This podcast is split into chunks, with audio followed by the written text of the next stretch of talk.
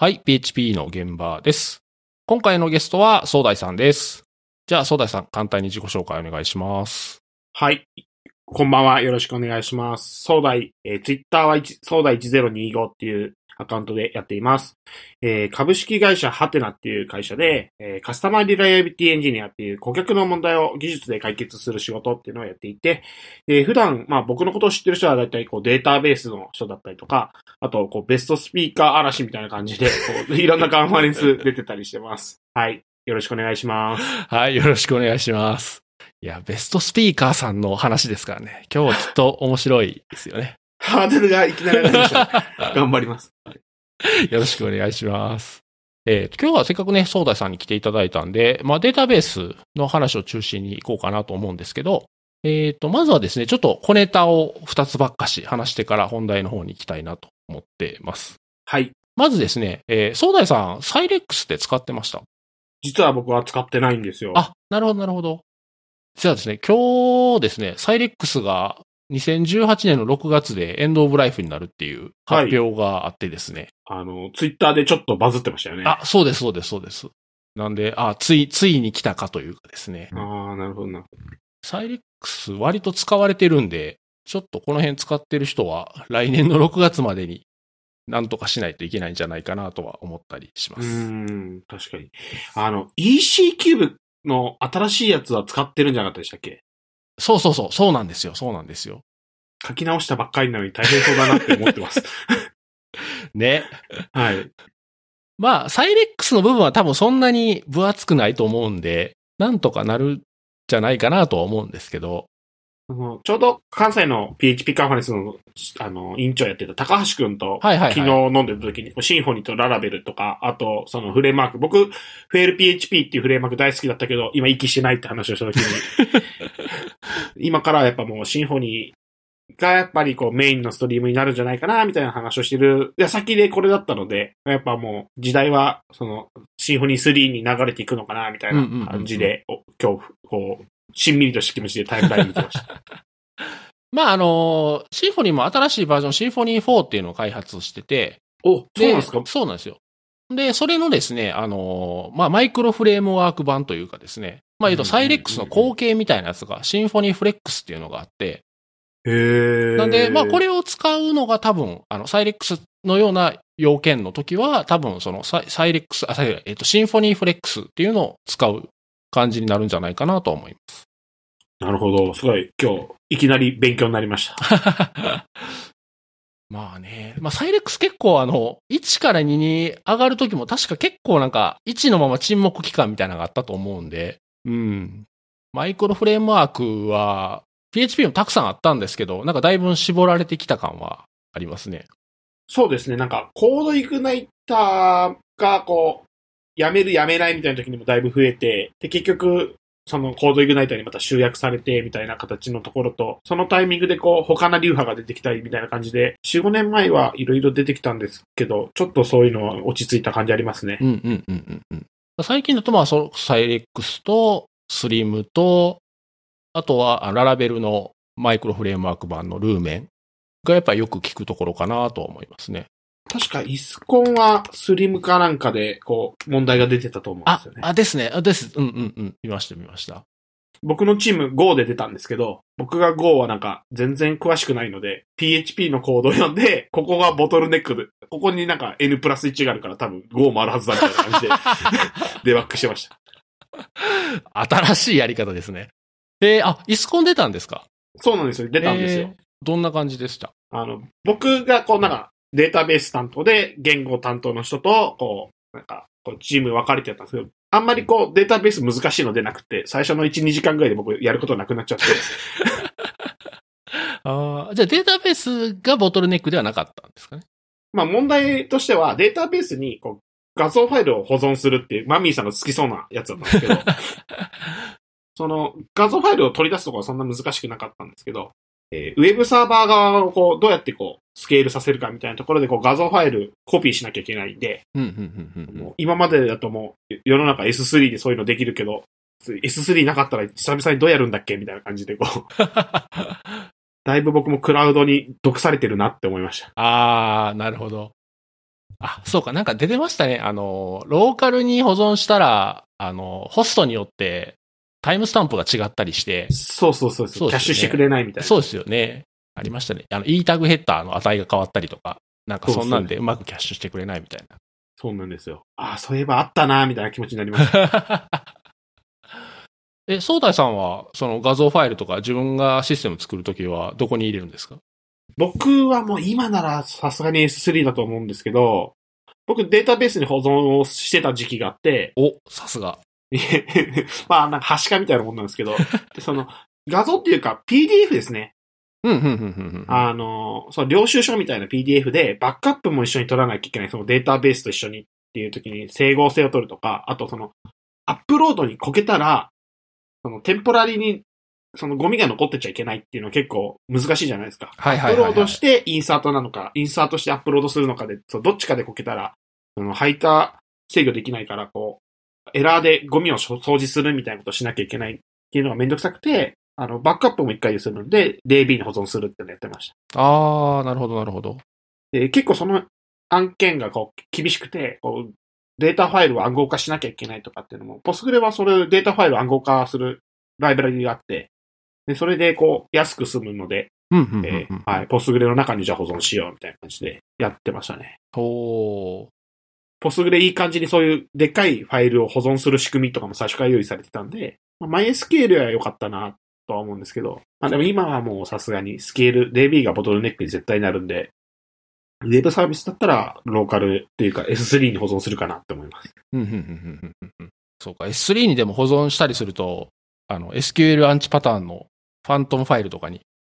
ああ、そうですね引っかかっち。ゃうって話そうです、そうですですよね。で、まあ、あの、ファントムファイルは、あの、やっぱ、歴史があるサービスだと、あの、確かにそういうこと起こりがちなんですけど、まあ、弊社にもなんか、ハテナ、フォトライフとかあったりしますけど、とはいえやっぱりデータベースに保存するのはパフォーマンスのボトルネックになりやすくて、まあ特に最近の仕組みって、その、RDB よりも外がすごい早いから、RDB がすぐボトルネックになりがちなんで、そういうのはちょっと難しいだろうなとは思ってます。うん、うん、うん、うん。チームメイトは、レディウスに保存したって言ってました。あー、なるほど。あの、弊社の他の人は、レディウスに保存すれば、アプリケーションサーバーそこから呼べるんで、早いって言って、確かになるほどって思ったんですけど。うーん。で今回のイスコンのやつは DB のままに入れてると結構遅かった。そこが遅かったんですかね。そこがままず1個目のボトルネックで、DB が、にあるので遅いっていうのが一つと、今度じゃあローカルに置くと、さそので画像ファイルでかいんで、そのネットワークのボトルネックになるんで、ちゃんとキャッシュさせましょうとか、304返せるようにしましょうみたいなのが二つ目で。うんうんうん。で、僕はその二つ目のところで右往左往してて、全然ダメだったんですけど。そうか。じゃあ、総大さん的にはもっとこう複雑なデータベースの方が面白かったんですかね。そうですね。なんか、100億レコードぐらいあって、それどうやってシャーディングするかみたいなやつの方が得意な感じです。あーあ、でも今後そういう問題にが出る可能性もあるんですよね。そうですね。結構、問題作る人の、その、采配によるので、結構その問題作ってる会社のカラーだったりとか、うーん。まあ、結構出る感じですね。確かになんかイスコンはなんかいつも終わった後に、ああ、あったんだっていうのを気づくんで、一回ぐらい出てみたいなと思いますけど。そうですね。なんか僕、その PHP のメンバーで出てみたいなって思います。ああ、はあはあはあはあ。いいつもなんかパールとか Go とかがすごいこう注目されるので、いや、PHP もやれるんやぞっていうのをこう出したいなって思ってます。なんかその言語がボトルネックになる、まあ問題によるか。問題によるでしょうけど、別に PHP だから不利ってこともないんですかね。そうですね。今回の問題とかは別に PHP だからっていう感じじゃなくて、なんかどっちかっていうと Go とか Node、まあ Node が今回強かったんですけど、Go もまあ多いんですけど、Go とか Node をやってる人はどっちかっていうとインフラも得意な人が多いっていうだけで、まあ昔で言うと、ちょっと前だと Perl の人とかそうですし、別にこう PHP でも同じようなアーキテクチャしっかり組めれば、全然予選は突破できるんじゃないかなっていう思います。うん、うん、うん、うん、うんうん。来年ですかね。そうですね。で、来年の今頃覚えてるかどうかなんですけど、そうだね。大体終わってあの、ハテブとかにすごい記事がたくさん出てきて、あ、あったんだっていうのに気づくっていうのが大体パターンなんで。はい、わかります。僕も、あの、一週間前ぐらいにか社内で話題になったんで、あ、出なきゃ、みたいな感じです。なるほど。で、えっ、と、もう一つの小ネタなんですけど、これはあの、ハッシュ PHP 現場でツイートいただいたやつで、えっ、ー、と、あずさんという方からツイートいただいたんですけど、いつだったかな今週頭か先週ぐらいですかね。えー、PHP コミュニティでブーメランを投げ合うのをやめようというポストが挙げられててですね。まあ、これについてちょっと PHP の現場で聞きたいということなので。なるほど、なるほど。そうですね。これって、そうだ読みました？読みました、読みました。これなんか、その表現がすごい難しいんですけど、このブーメランを投げるのやめようって言ってる本人がブーメランを投げてる感があったのが、ちょっと非常に残念だなと思います。いいですね。いいですね。確信をついた意見ですね、まさに。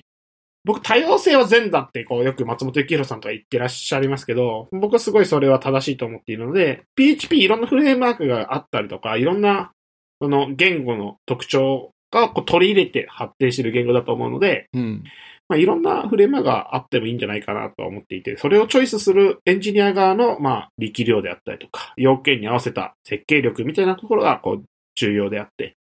なので、こう、フレームワークの優劣とか、もっと言えば言語の優劣ってあんまりこう、ないんじゃないかなと思ってる派だったので、まあ、読みながら、まあ確かにシンフォニーで僕はデザインパターンとかすごい学んだことは多かったんですけど、まあとはいえ世の中でララベルがこれだけ使われてるっていうのはシンフォニーにない部分がいっぱいあるからだと思っているので、まあなんかこう、それをこう正しく伝えるんであれば、こう、もうちょっと言い方があったんじゃないかな、みたいな気持ちになりました。確かに確かに。そうですね。まあ、あの、このポストのリンクは、ショーノートの方には貼っとくんですけど、ちょっとざっくり説明するとですね、えー、まあ、PHP の中にも、まあ、いろんなサブコミュニティがあってですね、まあ、言うとこう、フレームワークであったり、ライブラリであったりとか、あとはまあ CMS の何かのプロダクトであったりとか、まあ、たくさんいろんな PHP のサブコミュニティがあって、えー、あるんですけど、まあそのコミュニティ同士、サブコミュニティ同士で、まあ喧嘩まで言わないですけど、まあちょっとこう意見がぶつかったりとか、あまあ派閥争い的なことがあったりとかですね。まあそういったことがありますと。で、一つのトピックとして書かれてるのが、まあこの記事を書いた方がシンフォニーのコミュニティの方なので、シンフォニーのミートアップに行った時に、えー、そのミートアップでララベルの話をしたら、えー、あ、まあとある方がララベルの話をしたら、あまあ会場でなんかこう笑いが起こったと。まあそれもだいい意味の笑いではない笑いが起こって、で、次の日に、あの別の参加してる方が、あの、すごい不快な思いをしたというようなコメントを、まあ、ポストしたんですね。まあそれで、あの、はっと気づいて、あこういうのはよろしくないなっていうのが前半とか中盤ぐらいまでの話なんですね。で、ここまではいいんですよ。これはまあ、あだから、こう、こういうのをなくしていこうっていう話になるのかなと思ったら、そっから、あとは、どっちかっていうと、こう、シンフォニーとララベルユーザーとの争いに対する、シンフォニーユーザー側からの意見みたいな内容になってきてですね。あ、あれあれあれっていうのは僕も正直思いました。そうなんですよね。前半で終わってればすごいいい話だったんですよね。そうなんですね。で、なんかあの最後の方にですね、あの、まあ、これも字面、字面というか文章自体はすごくいい内容なんですけど、我々は割とこう、えっ、と、同じような考えとか、同じような問題を同じように解く人同士で集まってしまいがちで、で、やっぱこうだよね、こうだよね。で、自分たち以外の方法はあれは良くないよねっていうので、こう、どんどんどんどんこう、考え方とか方法が固まっていってしまうっていうのはやっぱ良くなくて、特にこれから、あの、こういう開発を学んでいく若い人に何かこう、教えをを出すときに、あの、同じような方法を伝えてばっかりじゃ良くないんじゃないかっていうようなことが書かれてるんですけど、なんとなくでもこの人自身は、シンフォニーの考え方とか、ドクトリンの考え方の方がいい、良くて、ララベルとかの方は、うーんっていうような考え方をなんか書いててですね。あ、それはなんかシンフォニーとかドクトリンの考え方に固まっていってるんじゃないかなっていう印象はありました。そうですね。結構、その、これは言語関係なくいろいろなところであるんですけど、マジョリティ側が、あの、マイノリティ側をこう、なんかこう、ディスってることとか、お笑いにしたりとか、逆に、こう、マイノリティ側がこう自虐するのが面白いみたいなのが結構世の中ではあるって、それのこう悪い例がここちょっと出てる気がするなって思いました。で、この後半で言ってるそのその、いろんな視点を持つことって僕すごく大事だと思っていて、うん、あの、人間って、まあ、特、普通の人は僕もそうなんですけど、あの、引き出しって、あの、やったことしか、こう、引き出しって増えていかないし、想像っていうのはその自分が知ってる範囲でしか想像できないので、うん、全く違うアーキテクチャを学ぶ、学ぶとか、その考え方を学ぶってすごい視野が広がると思うんですよね。うん。なので、例えば、こうマイクロフレームワークと重厚なフレームワーク触ってみるとか、LL とコンパイル言語を両方触ってみるとか、型が強い言語と弱い言語両方触ってみるとかって、そういうのはその、いろんなことを全く違う視点から見れるので、その中で自分はここが好きだなっていうのは全然言っていいと思うんですけど、これは違うなっていうのはまたその、その、自分のフェーズだったり、プロダクトのフェーズによってまた全然考え方が変わるので、まあ、良し悪しがあるんだな、みたいな感じでは思います。うんうんうんうん。えー実際に僕よく、この、似たような話で言うと、MySQL と Postgre って結構比較比較対象になって、はい。僕は両方使うんで、両方の良し悪しすごくあるんですけど、やっぱどっちかしか使わない人の方が多いので、結構なんか意見がどっちかに寄りがちなところがあるんですけど、最近はその、MySQL と Postgre って、その、お互い意見交換することに良くなっているところが結構たたくさんあって、例えば、Postgre だとレプリケーションは MySQL から学んでたりとか。MySQL だと、その、型の制約っぽいところだったりとか、まあ、JSON 型とかもそうですけど、とかっていうのを Postgre から学んでたりとかするので、なんかそういうのがもうちょっとこう、他のコミュニティでもうまくできるような、こう、自然な流れっていうのをもっと作っていけたらな、みたいなのは思ったりします。そうなんですよ。あの、ウェブだと、ウェブのアプリケーションだと、よくは MySQL 使われるところが多いので、僕もなんかいつも面白いなと思うんですけど、何かまあ、えーシステム開発する話があって、じゃあデータベースは、僕はもう PostgreSQL よく使うんで、PostgreSQL 使いますっていうと、説明を求められるんですね。なんで PostgreSQL なんですか？で、そこに MySQL で行きますっていうと、何の説明もいらないんですね。うんうんうんうん。まあ最近はちょっと変わるかもしれないんですけど、MySQL しか触ってない人からすると、なんでわざわざ別のを使うんやっていうような意見が出てくるっていうのはよくありますね。うんそうなんですよね。僕はそのフレームワークもそうですし、言語もそうですし、ミドルウェアもそうで、こう、得て増えてがあって、的確にチョイスするのがなんか、こう、エンジニアの腕の見せ所だって思ってるんですけど、うん。前回の成功体験にそのまま引きずるとか、チームが MySQL だから MySQL みたいなのは割と多いので、なんかそれ、なんかこう、いい感じに新しいチャレンジしていく方法ってあればいいのになって結構思っていて、うん。で、僕自身も、その、新しい言語であったりとか、新しいフレームワークに行くときすごい辛いなって思うタイミングもあるので、やっぱそこでこう、チャレンジをやめてしまうと、その人のエンジニアとしての成長がそこで、こう、止まってしまうのかな、みたいなことは考えたりします。うんうんうんうん。いや、でもさっきのポストの内容はなんか本当まあ、その、まあ、見る、その、話す人の視点によっていろいろ感じ方はあるし、えーこのポストではシンフォニーとララベルとか、まあ、ドクトリンとエロクワントですけど、まあ、ここが多分 PHP の中のプロダクトを差し替えても結構成り立つことはよくあるので、そうですよね。うん、なんかね、なんかもやもやっとすることはありますね、これは。あの、これって自分がこう攻撃される側に回るとすごく敏感に反応するんですけど、うっかり攻撃側に回ってると多分あんまり分かってないっていうことがなんかありそうな気がしてて。そうですね。うんはい。それはそうだと。だからまあ僕が、まあそれこそこの PHP の現場とかでいろんな話してて、もしかしてそれが刺さってる人もいたりするのかなとか思ったりもちょっとしましたけどね、これ見ててね。確かにな。今、ハテナブックマークのコメントを見てるんですけど、はいはい。なんか、皆さん、いろんな意見があって、なるほどな、みたいな気持ちになりました。ですね。これぜひ皆さん見てみてください。まあでも僕、逆に、こう、意見交換が出るほど活発なコミュニティなんだな、みたいな視点でも結構 PHP 思っていて、うん。ちょっと前までは、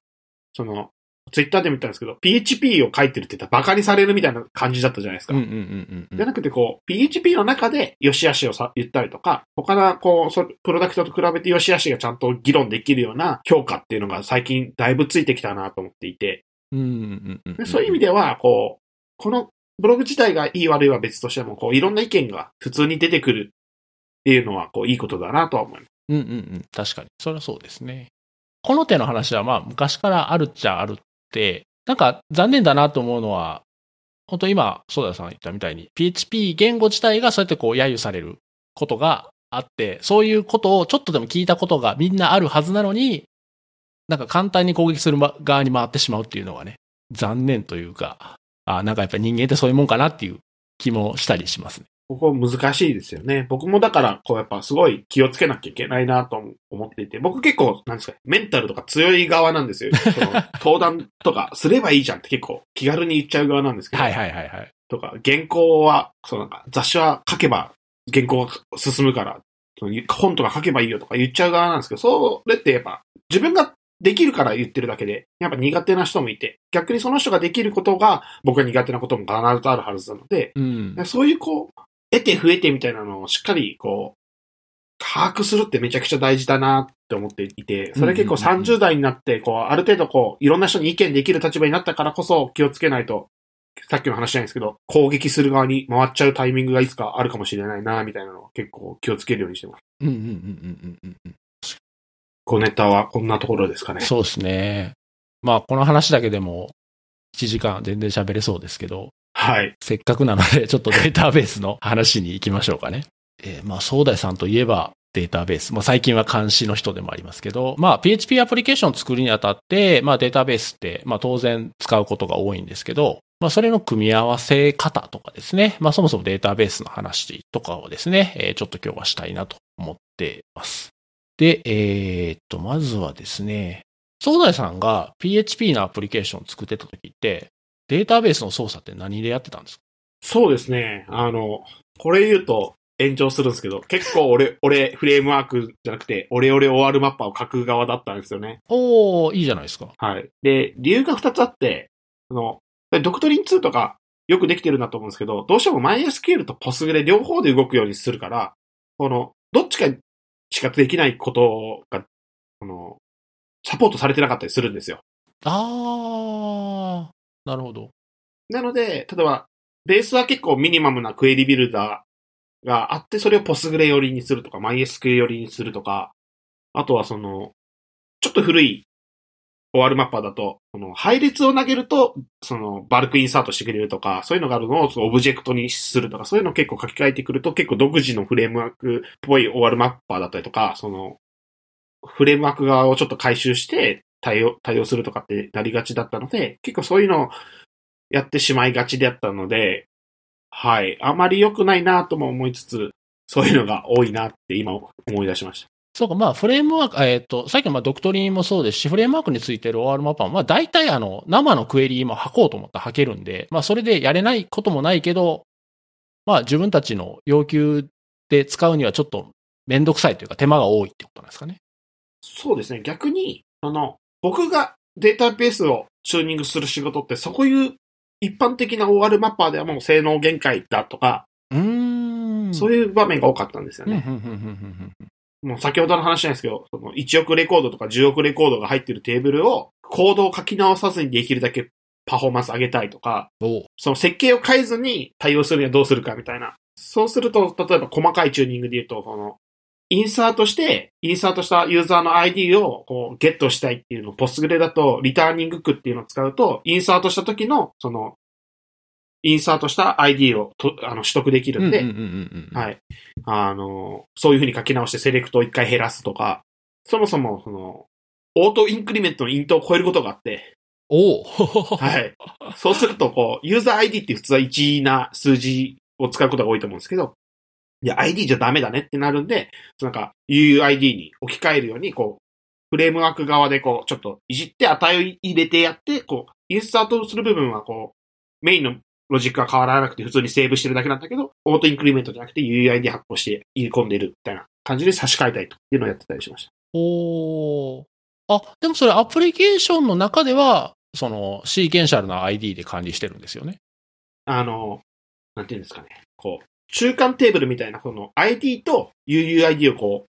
紐付ける中間テーブルを作っておいて、はいはいはいはいアプリケーション側はそれをジョインして持ってくるみたいな感じ。あー、なるほど、なるほど、なるほど。あ、それ面白いですね。なんかそういうのやってたりしてたので、あの、前職の時ぐらいですね、なんか久々にこう、そのデフォルトの OR マッパーをガリガリ使ったみたいな感じは。あー、なるほど。じゃあよくあるようなクラッドじゃなくて、もっと複雑なクエリとか、そのバカでかいデータ量とかと戦ってたってことですね。そうですね、そういうのが多いって感じでしたね。へえ、面白い。え、もうそうなったらもう OR マッパーっていうかもう、ほとんど SQL 直接書くんじゃないですか？まあ、SQL 直接書くことも多くって、てかどちらかっていうと、その、なんていうんですかね、DOA でやるとか DDD でやるとかっていうところでの、その、うんリポジトリを、うん。その、今は RDB だけど、こっから先はこう、ファイルみたいな形でこう、分割していって、メソッドをいっぱい生やすみたいな。うん。で、メソッドが、多分ゲットユーザーって、その OR マッパーはゲットユーザーしてるんですけど、そのゲットユーザーの中でさらにそういうこう、ちっちゃいメソッドいっぱい呼ばれていて、実はそのメソッドが、先ほど言った UUID の発行であったりとか、あの、UUID を使って、こう、自分の ID を取ってきたりとか、うん、うん、うん、うんうん。その、ファクトリーメソッドパターンっていうのかな？みたいな感じでこう、作って、そのオブジェクトを返すみたいなことをやってたので、なんかこう、SQL を書くときも、その SQL が、こう、どこで何回呼ばれるかとかもすごい重要だから、マテビューにした方がいいとか、ストアドを書いた方がいいとか、うん、トリガーを書いた方がいいみたいな感じで、そういう設計をするっていうことが多くて、で、ゼロから作り直すときってそんなことはあんまり考えなくていいと思っていて、で、僕、その、稀に、こう、0から1を作るタイミングで呼ばれることがあるんですけど、それって大体リプレイスなんですよね。あの、MySQL から Postgre に行こうとか、Oracle から Postgre に行こうみたいな感じで、0から作り直すみたいな。そういう時は、なんか、ちゃんと設計できるんで、そういう、なんか、チューニング全然考えなくてもいいし、OR マッパーも Java でやります。OR マッパーですみたいなだったら、その OR マッパーに最適なテーブル設計最初からするんで、そういうなんか SQL ゴリゴリチューニングするみたいなことしなくてよくって、なんかもう、結論設計だなみたいなところがすごく自分の中にあるんで結構アウトプットするとき設計大事ですよっていうのをすごい言うような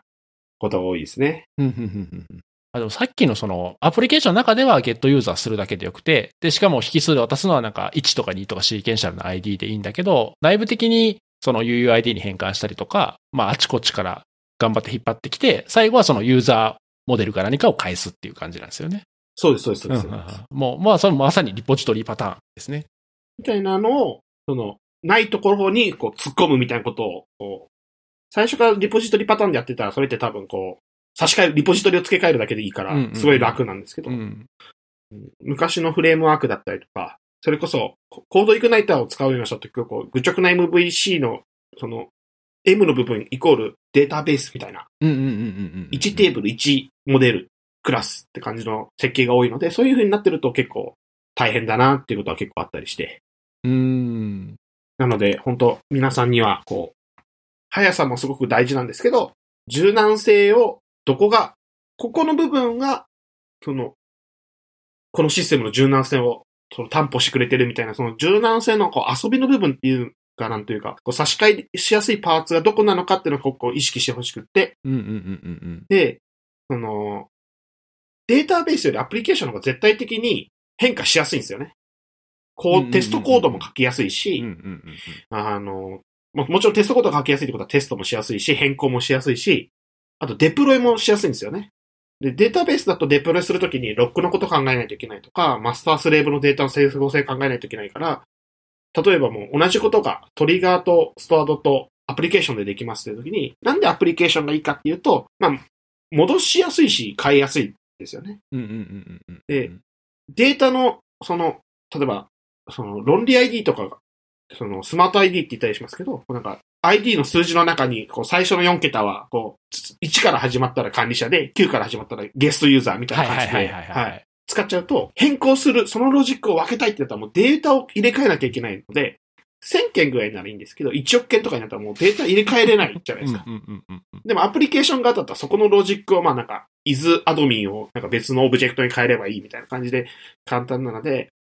そういうところでこう、これは今僕らがやろうとしてるとき、変更するときはここ変えるだけでいいな、みたいなことを考えてくれるとすごいいい設計になるんじゃないかなって思っています。うんうんうんうん。なので、そうですね、クリットさんにはソーダイさんすぐ正規化しろって言うと話題になりましたけど、結構だから僕正規化っていうのは、その、柔軟性を持たせるためには正規化した方がいいと思っていて、うん。で、あの、前回のお話の中で、その、行き切って戻ってくるっていう話で、まあ、ほとんどの人は行き切ってないし、そもそも、その、行き切ったから、その、非正規化してるんだっていう人の、さらに70%ぐらいは、いや、それは、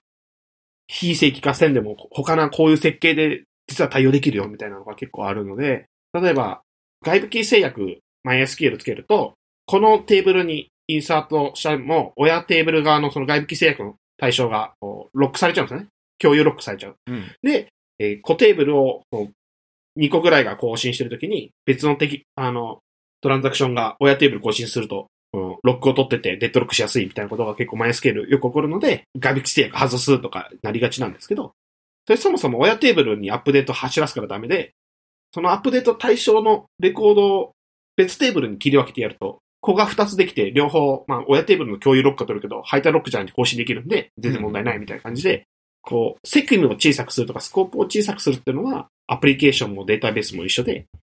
それでもどうにもならなかった時に、じゃあどうするかっていうのがすごい腕の見せ所だなと思っていて、まずはそこまでこうみんな頑張ってほしいなっていつも思ってます。ああ、なるほど。なるほどあ、それいいっすね。あ生き切って戻るけど実は戻らなくていいことも結構あるっていうことですよね。そうです、そうです。あーあー、でも確かに、確かにそうですよね。その、生き切ったっていうところが、それもなんかね、あの、世界的な標準があるわけじゃないんで、その人が生き切ったと思ってるだけなんで、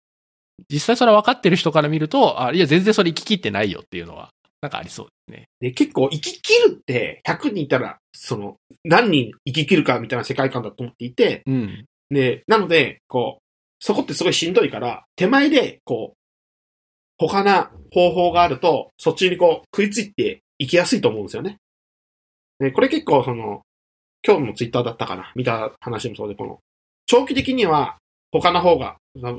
例えば1日我慢したら2000円もらえて、でも今日だと1000円しかもらえないみたいな時に、みんなこう、今日の1000円を取りに行くみたいなところがあって、まあとりあえず、今日のこの仕様を満たすためには、まあこっちでええやろうとか、パフォーマンス問題だけど、とりあえずこれでなんとかなるらしいからこれ使おう。みたいな感じで、こ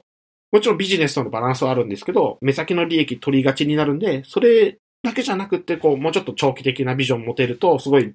エンジニアとして自分のなんか伸びしろみたいなところが急激に伸びる日が絶対あると思っていて。僕そのデータベースで言うと、オラクルエンジニアやってた時からポスグレの時もそうだし、ポスグレから MySQL やった時に、こう、MySQL の人は外部規制約貼らないよって、こう、最初すごい言われたんですけど、いやでもオラクルでもポスグレでも貼ってるから、貼らなくてもできるはずだ、みたいなことで、こう、いろいろ考えた時に、あ、MySQL でもやっぱ外部規制約はちゃんと貼ってもアプリケーション作れるな、みたいなことを思ったりしましたし、なんかそういうのをこう、もちろん今の話データベースですけど、アプリケーションの時の設計の時もそうで、アクティブレコードはすごくよくできてる、そのデザインパターンだと思うんですけど、アクティブレコードだけにこだわるだけじゃダメだし、逆に新しいリ、この、リポジトリ作った方が絶対いいんだみたいな感じで、こう、リポジトリにすぐ行っちゃうんじゃなくて、アクティブレコードが、なんでこうアクティブレコードで、でリリポジトリパターンはなんでこう、最近いいって言われてるかっていうのを両方分かるようになることがすごく大事だと思うんで。そういうのなんかこう自分の中でこう、しっかりこう、腑に落ちるというか、もう身につけた状態で次の、あの、ステップに行くっていうのを意識するとすごくいいんじゃないかな、みたいなことは思っています。うんうんうんうんうん。いい話ですね。ありがとうございます。でも現場で実際やってると、まあ、その、時間的な余裕もそうですし、何かとやっぱりこう制約ってあるじゃないですか。はい。ソーダさんはその実際の、例えばその納期とか、その自分が使えるリソースとかの、とその理想を目指すっていうことのバランスってどうやって取ってたんですか？えっと、二段階、その、納期が自分の中で決めてて、絶対守んなきゃいけないその仕事の納期と、うん。そっか、リカバリ、こっから最悪リカバリできるっていう、その二段階の、その手前の納期で、その手前の納期よりも手前で、あ、妥協するとは絶対しなくて、ギリギリまでめちゃくちゃ考えるし悩むし、なんか、A っていう方法が最適だと思っているけど、その A をすぐ実装するんじゃなくて、実は他にもあるんじゃないかっていうのを、その、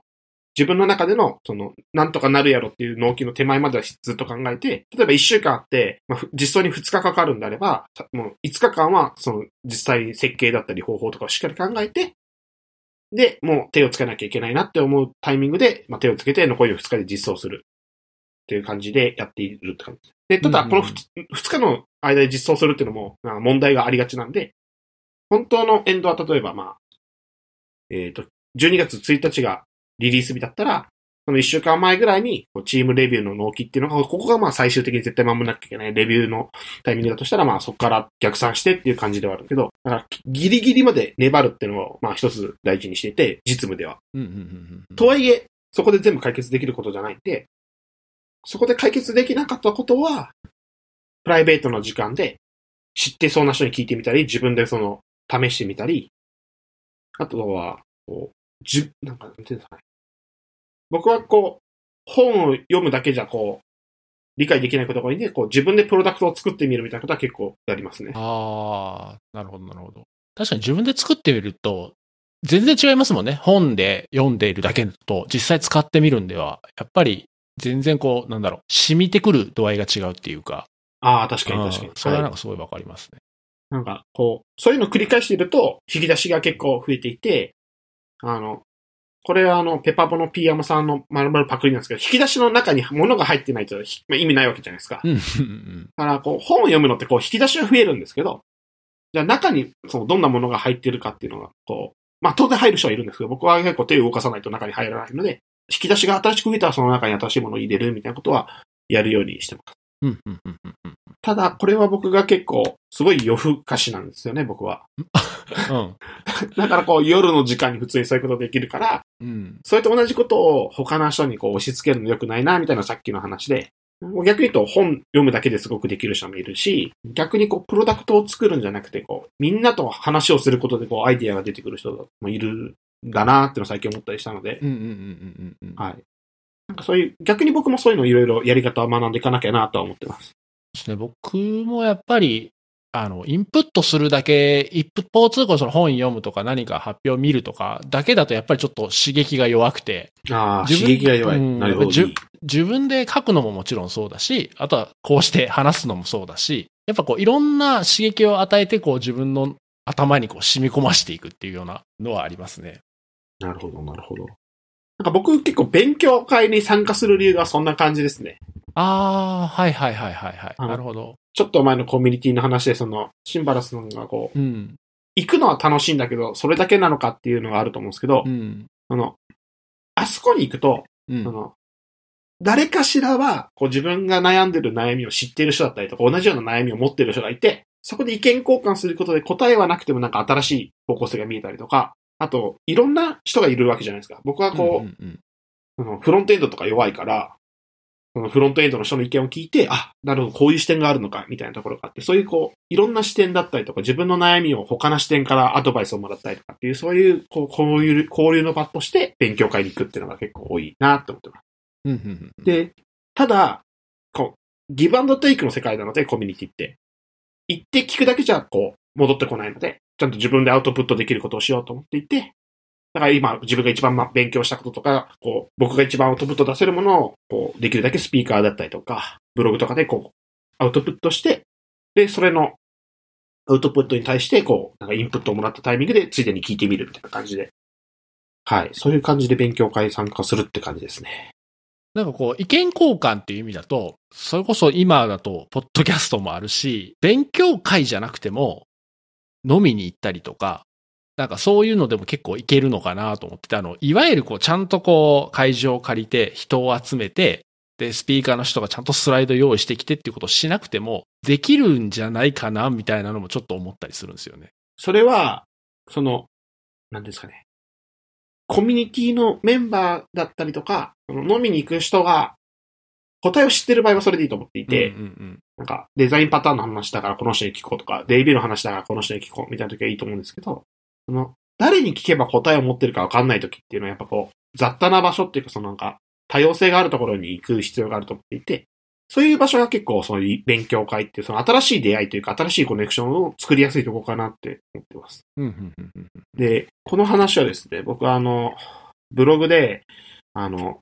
自分のホームじゃないところで、あの、話をした方がいいっていうのを、あの、ヤプシー関西の控室で竹迫さんっていうリクルートテクノロジーの顧問されている方にうん言われたときに、あ、なるほどな。だから僕はこう、いろんな勉強会に行こうって気持ちになるんだって思ったんですよね。あ、あえてアウェイで戦うことに意味があるって話です。ああ、なるほど、なるほど。なんでまあ、それ、そういうところがあるので、もちろん、その、知ってる人と話をするのは、すごい、あの、コンテキストを共有できてるから話が早いんですよ。うんうんうんうんうん。し、お互いにやっぱこう、似た者同士が話するからすごい楽しいんですけど、どうしてもその、楽しいで終わってしまいがちで、新しい視点だったりとか、自分が実は間違ってるよってことを言ってくれなかったりとかしがちなので、はい。なので、いろんなところに行くとか、コミュニティに行ったりとか、カンファレンスに行くってのは大事だな、とは思っています。ああ、なるほど。あ確かにそれは、それはでも確かにありそうですね。で、実際に、その、僕結構、エンジニアの人はやっぱ話が合うから、エンジニアの人と話すの好きなんですけど、じゃなくてこう、エンジニアじゃない人と話すの大事だなっていうのは、ハテナって会社に入って思って、うん。ハテナってこう、ランチがあるんですよ、昼に。で、ランチの時ってこう、フリースペースでランチするので、目の前に例えば営業の人が来るとか、総務の人が来るとか、その誰が座るかわからないし、まあ、誰と話してもいいんですよね。うんうんうんうんそうすると結構いろんな話が昼のランチの1時間の間に結構行われていて、で、それで結構学ぶことも多いし、それはそれでこう、あ、なんかこう、勉強会と同じようなメリットがあるな、みたいなことは思ったりします。僕結構好き嫌い激しい方だったんですけど、好き嫌いしちゃダメだな、みたいなことは思っていて、へえ。なんか意外な感じですね。なんか誰でもウェルカムなイメージですけど。いやー、そんなことはなくて、やはりこう、得て増えては僕もあるので、ああ、そうなんですね。でもそういうのをやっていかなきゃなって、あその、最近すごく思っています。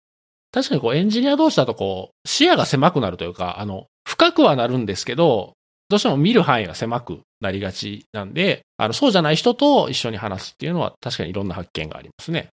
そうですね。うん、あの、こう、特にこう技術的にすごく煮詰まってる時とか、まあさっきのそのフレフレームワークどれにしようとか何でもいいんですよ。言語何にしようとかでもいいんですけど、まあそのエンジニアじゃない人と話してみると、あ、そうか、別にブラウザ立ち上げて動けばいいのかっていう、なんかこう当たり前のことに気づかされるっていうか、うんうん、確かに。なんかその辺のこう、主従はちゃんと意識して考えないとなと思って、もちろんね、エンジニアとしては技術的に最もいいものを探したいなとは思うんですけど、とはいえこう、趣味ではないので、うんうんうん。やっぱりこう、あの、それこで悩むんじゃなくて、早く届けて価値を出すっていうことが大事な時もあるので、なんかその辺はっと気づかされるっていうのはありますね。そうですね。そこ僕結婚してよかったなって思っていて、そういうなんか、こう、うちの奥さんは全然エンジニアでも何でもなくて、普通の、その、一般人というか、その、どちらかというと、その専業主婦なので、エンドユーザー側の意見を結構聞けることが多くて、なんかこう、例えば僕が UI こっち A と B どっちにしようかなとか、アプリケーションはどういう方向性にしようかなって悩んだ時に相談すると、そもそもそれってなんか意味あるのみたいな。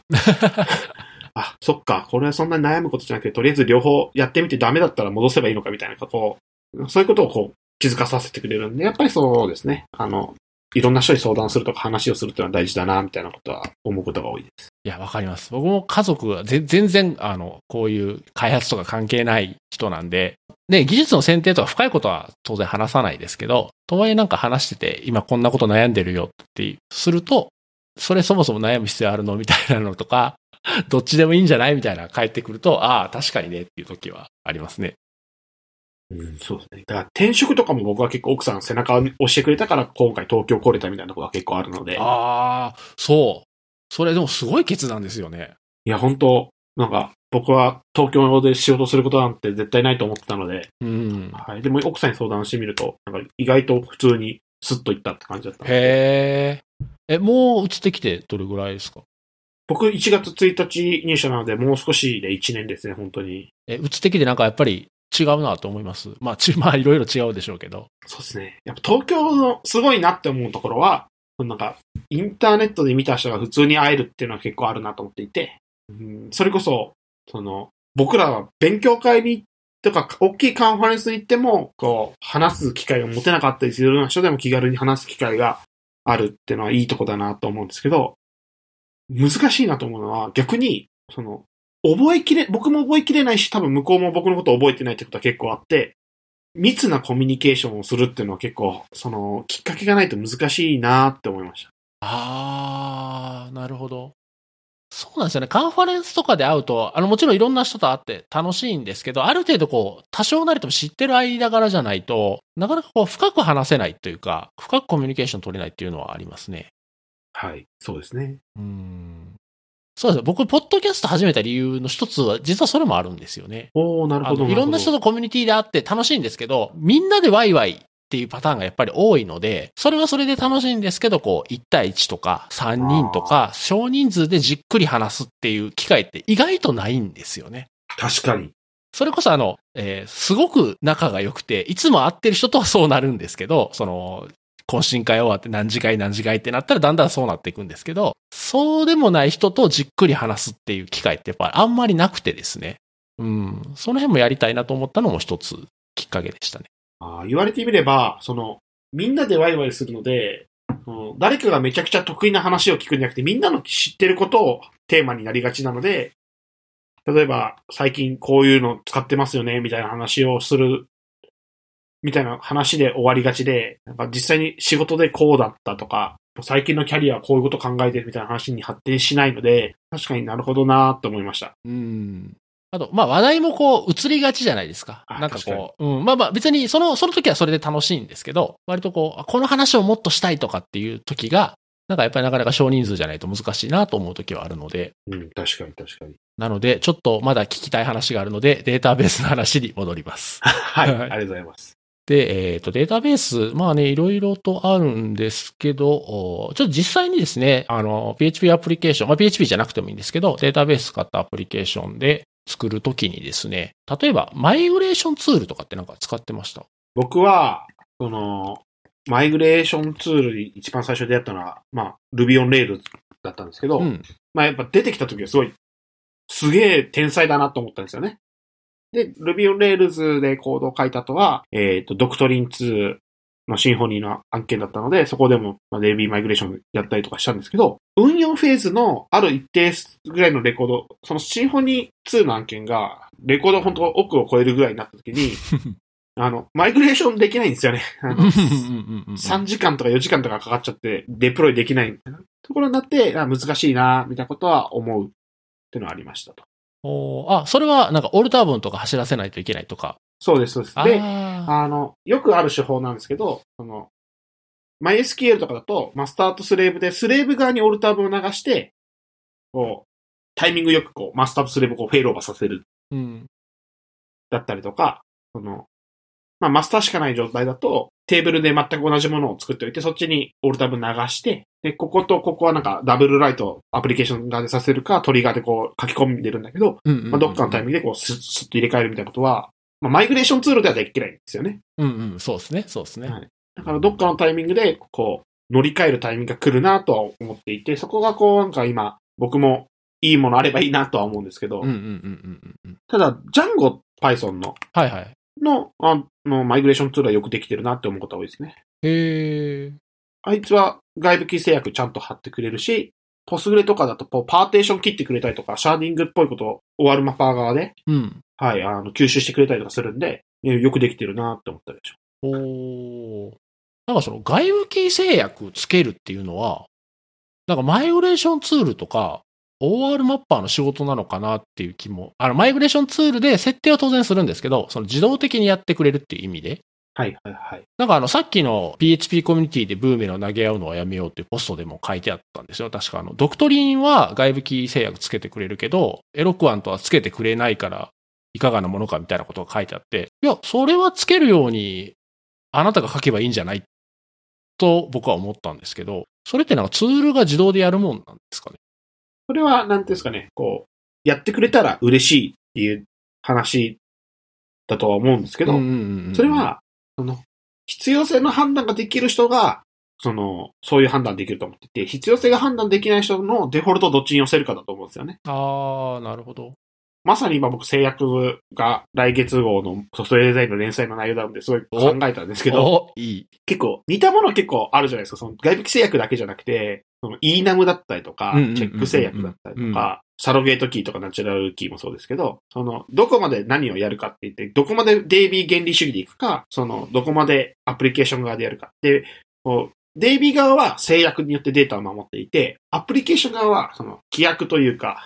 バリデーションというかロジックだったりとかで、こう、データを守るんですけど、どっちに重きを置くかだと思っていて、うん。で、まあ、最初の方の話も戻るんですけど、アプリケーション側は仕様変更に強いんですよね。うんうんうんうん。そうですね。ただ、規約でデータを守ろうとすると、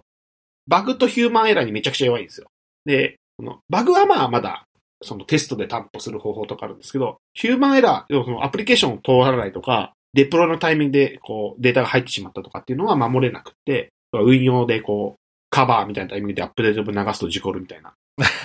ありますねフ。ェアクを付け忘れたアップデート分とかありますね。はい。そういうのが守れないんですけど、データベース側は、その正しく、その自分の思った通りに、んその、あ、もちろん、その制約が正しくないっていうヒューマンエラーあり得ますけど、正しく制約がついていたら正しく、まあ、データが入る。例えば消費税が、その、8%以下に絶対設定されないようにするとかしたらもう5%とか絶対入らないわけじゃないですか。っそうですね。ていうところで、どどっちがいいかっていうところがあって、これってなんか、どっちで痛い目を見たかが多いかで、こうなんか、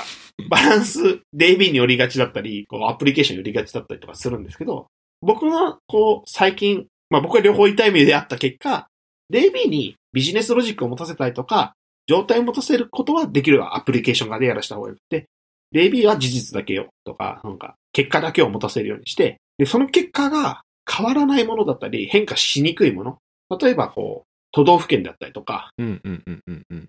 あとは、そのビジネスロジック上絶対変わってはいけないもの。例えば、お金の結果、その生産の結果だったりとかっていうところは厳しく制約つければいいと思うし、いや、まあ、例えばブログの記事の文字数みたいなところまではそんなに細細かくこだわらなくてもいいだろうっていうところであれば、まあ、緩くつければいいなと思っていて、うんうんうんうん。じゃあトリガーとかスタートとかマテビューとか何のためにあるのっていうのは、とはいえそう、設計で最初の思想でずっと来ても、なんかどっかで仕様変更だったり、その方向性変わったタイミングで、パフォーマンスだったりいろんな理由でこう、吸収できしきれない時あるわけじゃないですか。うんうんうんうんうんうん。まあ、例えばデータベースリファクタリングがしたいだったりとか、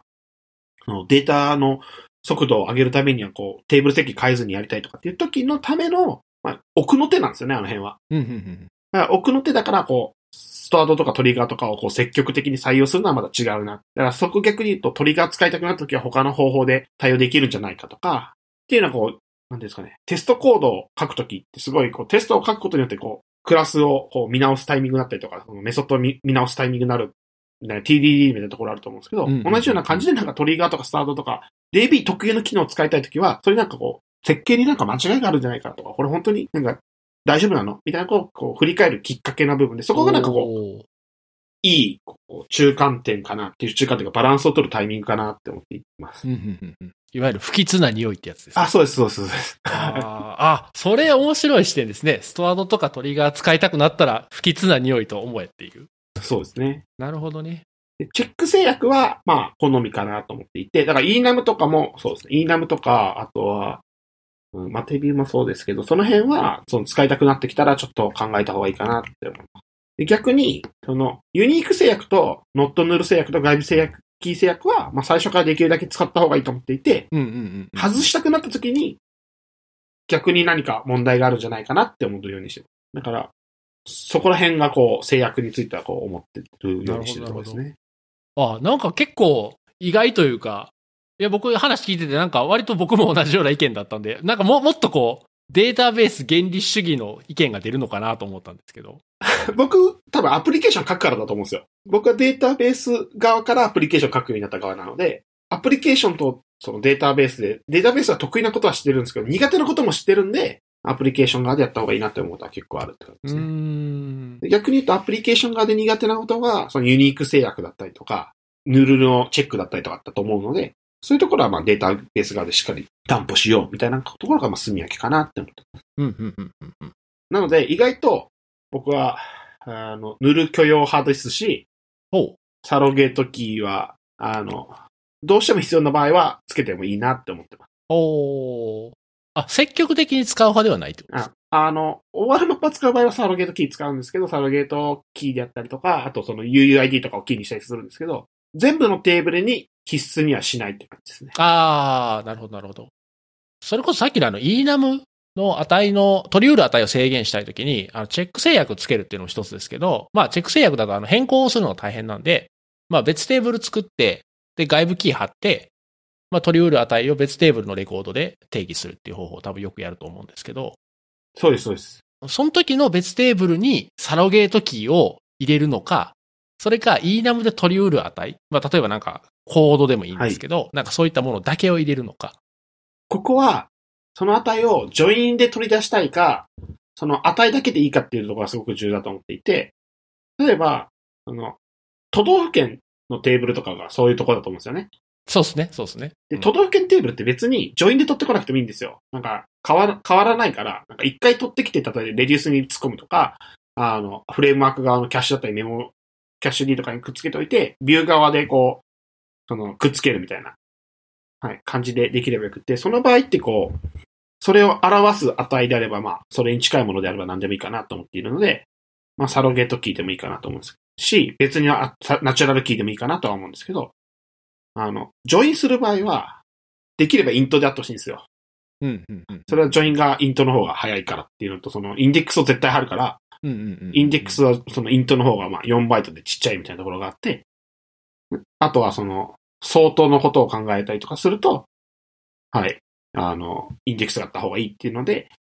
えー、その場合は、そのサロゲートキーをつけるみたいな感じで、どっちかっていうとその、どういう使い方をするかで決めるって感じですね。ああ、なるほど、なるほど。で実際都道府県の場合は、あの、相当した時北海道が一番上に来てほしいわけじゃないですか。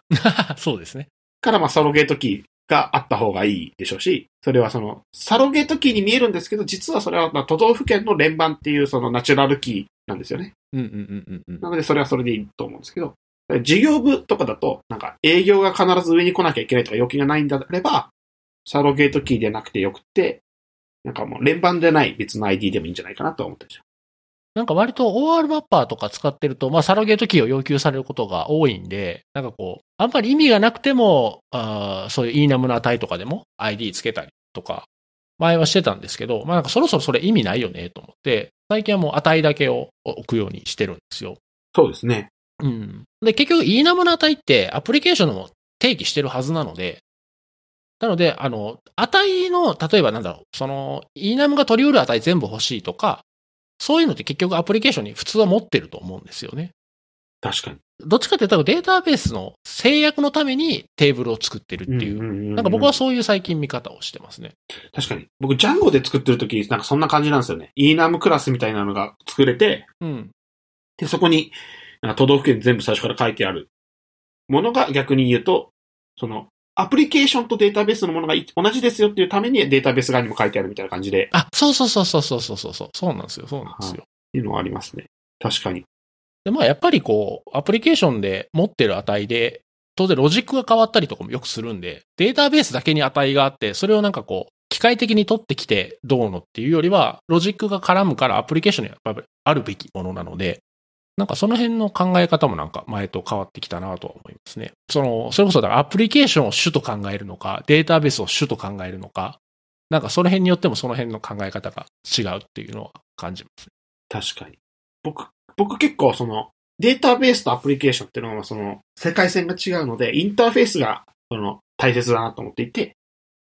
えっ、と、今の話で言うとその、アプリケーション側で1だからテーブル1っていうのもまた違うって、実は、その、ユーザーっていうオブジェクトアプリケーション側にあるけど、データベース側には実はユーザーテーブルとユーザープロパティと、なんかユーザーなんちゃらみたいな感じでこう、複数のテーブルのジョインの結果がユーザーオブジェクトであるなら、それをジョインした結果のビューでもいいわけじゃないですか。うんうんうんうんうんうん。で、ビューにはまあ、その、連番のサロゲートキーを OR マップのためにつけてあげてもいいかもしれないけど、小さく持っているところは、別々で持たせてもいいと思っているし、そうですね。なんか、極端な話、そのデータストアイコール RDB ってなりがちなんですけど、まあ RDB じゃない方も、まあ最近は多いわけじゃないですか。ノー SQL だったりとか。うん。うんなので、その、やっぱインターフェースをなんかしっかり考えてあげて、そのインターフェースが責任境界線なので、その責任境界線でデータスト側はこれをしっかりやってほしいし、アプリケーション側はあのビジネスロジックをいかにうまく表現するかっていうところがまあ大事だと思っていて、そういうところが結構最近議論されることが多いんじゃないかなっていうのはこう、インターネットを見てて思います。うんうんうんうん。まさに僕もそういうところがやっぱりリポジトリパターンとか使うすごい利点だなと思うので、リポジトリパターンを使ってて、えー例えばそのデータベース、PostgreSQL と MySQL を切り替えやすいとか、うんあの、KVS とかの差し替えがしやすいとか、そういう利点もまああるんですけど、どっちかというとまさにその責任境界線。そのアプリケーションは、の要求はここまでで、で、データベースの都合はリポジトリの中の実装に閉じ込めてしまう。で、アプリケーションから見たらそれが複数のテーブルに分かれてるのか、それか一部分はファイルから取ってくるのか、もしかしたら別の API 叩きに行ってるのか、そういうことは全然気にしなくてよくて、最終的に、あの、与えたパラメータに沿ったデータが返ってくればいいっていうだけなんで、なんかそれがこう、きっちり分けれるっていうのがすごいいいなと。ですね確かに、確かに。そうなんですよね。そこが、その、トランザクションを無視するのであれば別に REST API でもいいと思っていますし、あの、結果参照性だけで、こう、アプリケーション側がいいんであれば別に NoSQL でいいだろうし、そこら辺のこう、得て、さっきのデータベースを得て増えてもそうですけど、その、サービスを表現するときに、得意なことは誰にさせるかみたいなことが結構大事だなって思っていて、それって結構、アプリケーションだけやってる人だと、その、アプリケーションで何でもできるから極端な話、今の時代。アプリケーションにこう責務寄せがちだし、データベースが得意な人はそっちに寄せがちなんで、結構バランスよくいろいろ見れる人って大事だなと思っていて、それは結構なんか、越境じゃないですけど、最初の話に戻って、こう、いろんな視点を持ってることがそれで大事だなって思いました。そうそう割とこう、しっかり分けておくと、いいとこ取りできるんですよね。そうです、そうです。そうですうん。あの、こう、OR マッパーで、なんだろう、こう、一気通貫にやってると、データベースの仕様は OR マッパーの仕様に引きずられるし、アプリケーションの内容もデータベースに引きずられたりするんですけど、あの、ちゃんとリポジトリと、まあ、別にリポジトリじゃなくてもいいんですけど、まあ、なんかこう、しっかり分けておくと、レイヤー分けておけば、アプリケーションはアプリケーションで最適な形で作ればいいし、データベースはデータベースに最適な形で作ればいいんで、なんか、うん、すごくこれはやりやすい形ですね。そうなんですよ。あの、僕がよくこう、一時期天狗になった時に自分で言ってたんですけど、あの、自分で設計した時にデータベースを、アプリケーション側で困ったことがなかったんですよね。ああ、はははははは。まあ、それは、その自分が苦手な部分をこう、解決できるかっていうのとってあるんですけど、で、そういうところが結構あるので、その、まあ、一生懸命、そのサービスを作る中で、こう、さじ加減を知るっていうのは大事だなと思うし、そういうのなんかこう、責務のスコープとかを考え出すと、自然とクラスもそうだし、モデルもそうだけど、こう、正しい形になっていきやすいところあるなと思うんですよね。うんうんうんうんうんうん。なので、そういう考え方が結構、DDD だったり DOA だったりっていろんな言葉があるものの、それってどっちかしか選ばなきゃいけないものじゃなくて、実は、まあ、両方成立するものだなと思っていて、うんうんうんうんうん。はい。逆に僕はその、一番最初に DOA を学んだし、その後、オブジェクト思考を学んだんですけど、いその両方の、なんかどっちかっていう世論がすごい多い中で、うん。なんかこれはでも、どっちかだけの話じゃないよな、みたいなことを考えてた時に DDD っていう言葉に出会った時に、あ、そうか、この僕が思ってたモヤモヤを言葉にするとこういうことなんだ、みたいな感じに思ったんですよね。うーん。なので多分、今日の話がすごいお互い共感するのは多分同じような、アプリケーション側のサイドとデータベースサイドでも、まあお互いの視点のインターフェースが近いからっていうのがあるのかなと思いました。いや、本当この話は、あの、ちょうど、えっ、と、PHP カンファレンスの懇親会の時にちょっと立ち話でちょっとしてたんですけど、そうだよ、もっとこう、やっぱりデータベースの人ってイメージがあったから、やっぱデータベース中心に考えて、データベースに最適な形で、アプリケーションは言うとこう、データベースの値を操作するためのものっていうような発想はあるのかなと思ってたんですけど、なんか意外と考え方が似てたのがすごい驚きました。そうなんですよね。あの、そうなんですよ。僕もこう、逆にアプリケーションサイトの人がこうなんか僕の意見に言うとなんか、いやいや、そんな RDB キーバリューストアでしょとかって言われたりするんですけど、なんかそうですね。だから僕もその PHP カンファレンスの時にはすごいこう、ああ、アプリケーションサイドの人でもやっぱこういうことを思えるのは、やっぱ一人でいろんなことをやってる人っていうのはやっぱ強いんだな、みたいな風に僕は感じました。うーん。だから若者にも好き嫌いせず、なんか、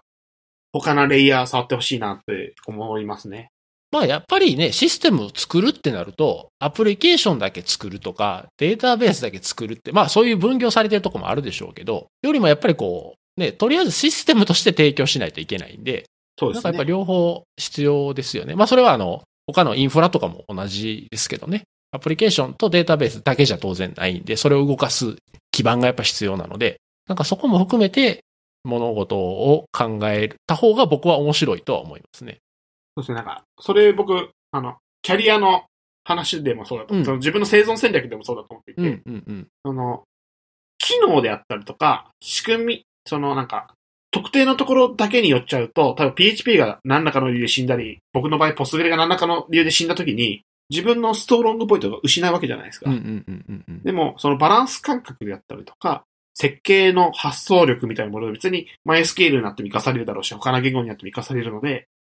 なんかこう、リスクヘッジにもなるなと思うんですよね。ああ、確かに。うん、うん、うん、うん。なので、その、まあ、もちろん費用対効果が高いところに投資するのが、正というわけではないんですけど、いろんなところに投資したりとか自分がやりたいことをやるのが一番いいんですけど、まあ、そういうところでちょっとこう、キャリアパス悩んでる方は、そういう自分が今までメインの戦場じゃなかったところっていう意味で、下のレイヤーを見てみたり、下のレイヤーの人がアプリケーションサイドを見てみたりっていうのはすごくいいんじゃないかなって思います。そういう話で言うと、あの、強みを一個持っておいて、あとはその強みをどんどん伸ばしていくのも一つなんですけど、あの、その周辺のこと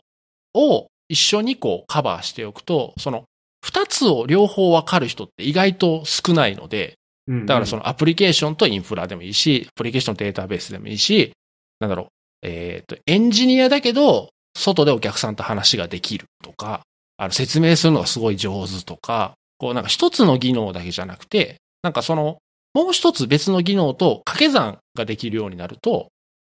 なんか割とこれは活かせるなとは思いますね。うん、確かに。今のいいなと思ったら僕、掛け算っていう表現すごくいいなと思いました。うんうんうん。そうなんですよ。足し算じゃないんですよね。うん。掛け算なんですよね。その、軸が増えたタイミングって。そうそうそうそうそうそう。で面白いのが、もう一個の軸は、そんなに強くなくてもいいんですよ、実は。ああ、確かに。一個目が強くて、もう一個目はそんなに強くなくても、その両方をカバーできる人って、一気にガンって減るんで、うんうんううんうんん。なんかそこは強みになるんじゃないかなと思いますね。確かに。それは僕もすごく思います。よく言われる、その、マネージャーが技術を分かった方がいいってのも一緒で、うんうんうんうん。めちゃくちゃ、そのマネジメントが得意な人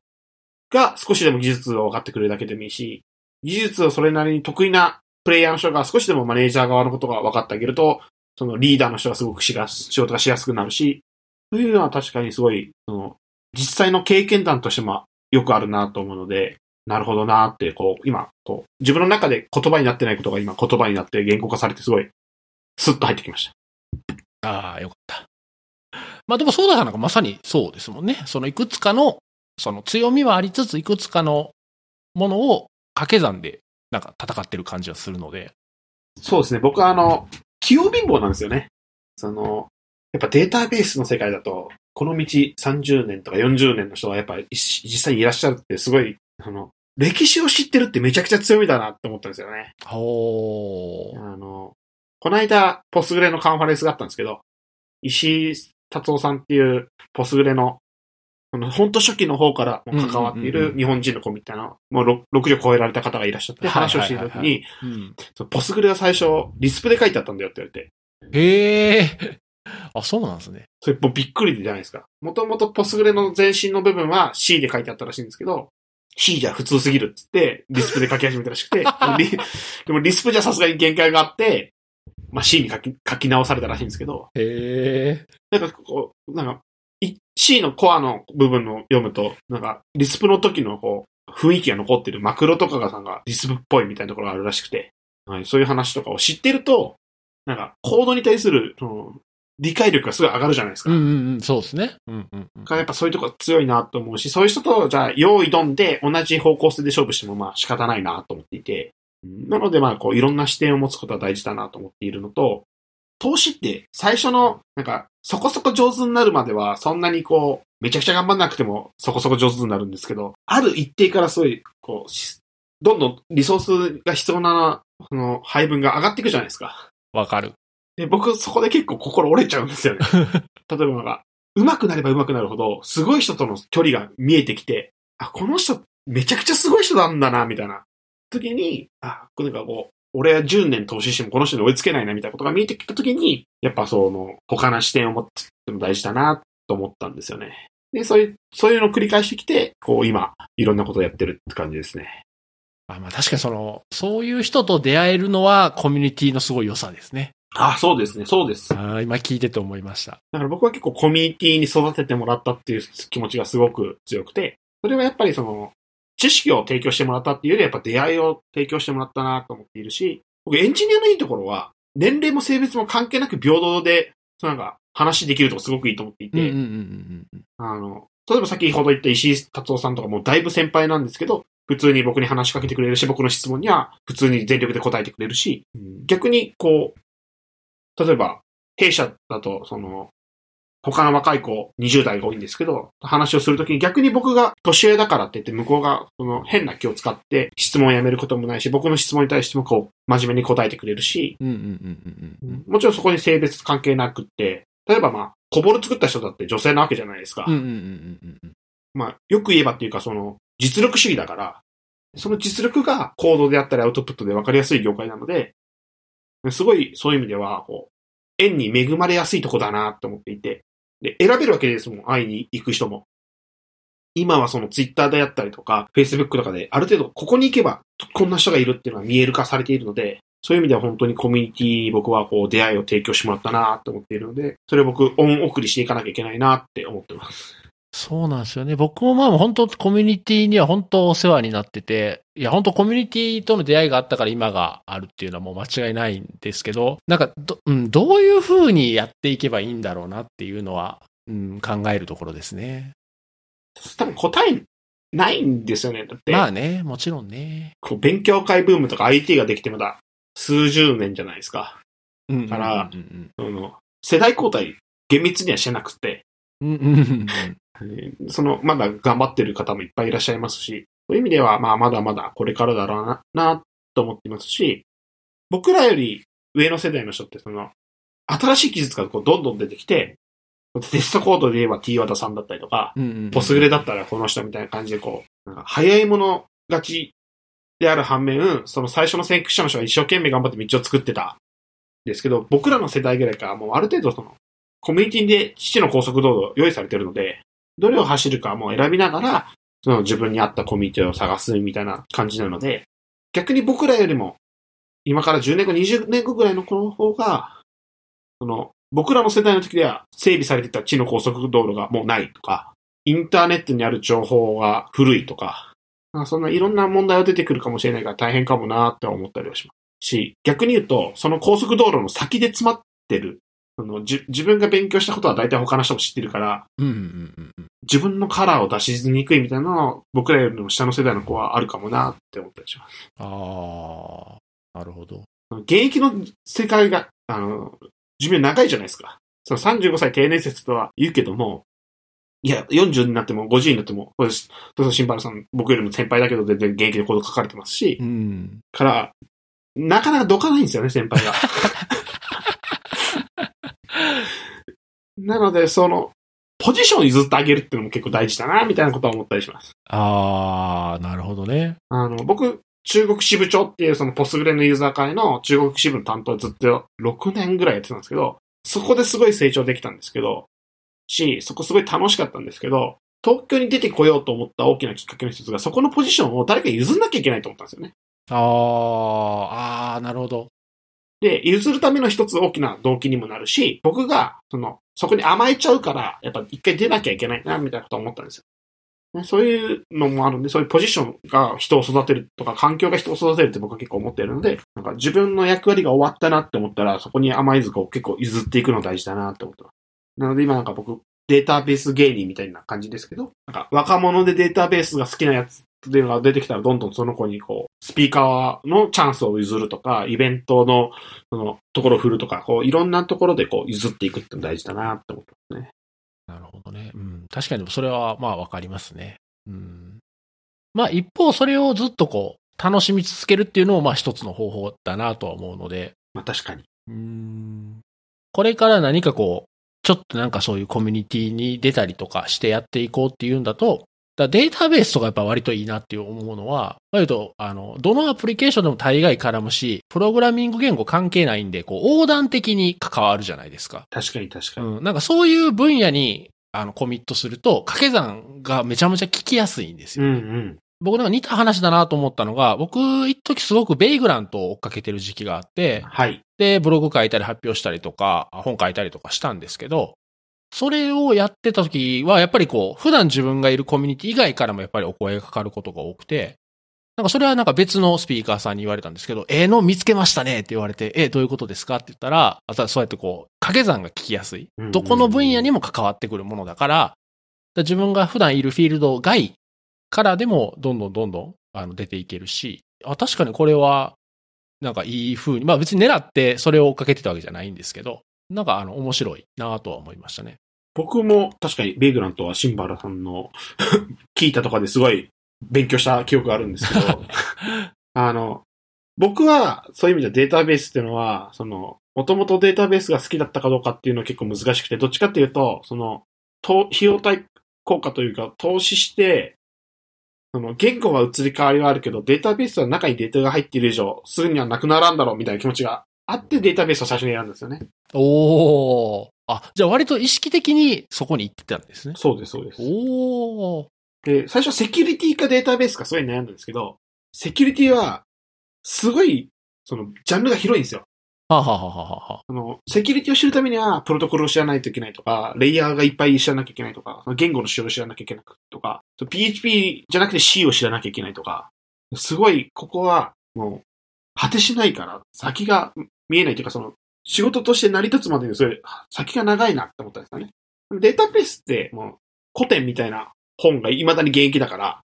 本読めばそれなりにまず最低限仕事もできるし、やれる仕事はいっぱいあるので、最初データベースを頑張ろうって思ったのがその20代前半ぐらいの時のきっかけなんですよね。データベースを頑張ろうって決めたのは。で、そのデータベースを頑張ろうって決めた理由も、この初めて行った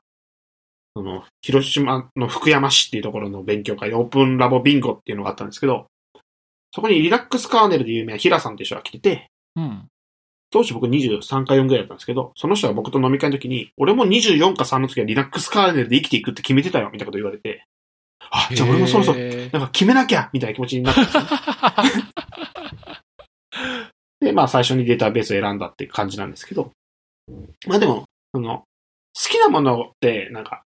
これなんかこう、炎上するから言いにくいんですけど、恋愛と一緒で、あの、最初から好きになるケースって少なくて、なんか、仲良くなった人が自然と好きになることってあるじゃないですか。ああ、まあそうですよね。うんうんうんうん。あの、幼馴染はちっちゃい時全然気にならなかったけど、こう、ずっと一緒にいるから気づいたら好きになるのと一緒で、こうデータベースも最初はそういう気持ちで、こう、投資したけど、なんか知れば知るほど奥が深いし、仕事で、あデータベースにとか仕事ですぐ使えるんですよね。うんうんうん、そうですね。確かに。から、その、もし職場にそのデータベース自体はあるので、あの、そういうところがこう、すごい、こう、トライアンドエラーのサイクルとかすごい短くてよかったので、それでそこでどんどん好きになっていったって感じですね。へえ。コミュニティとデータベース、まあ、ポストグレスケールのコミュニティとかで、若い人とかって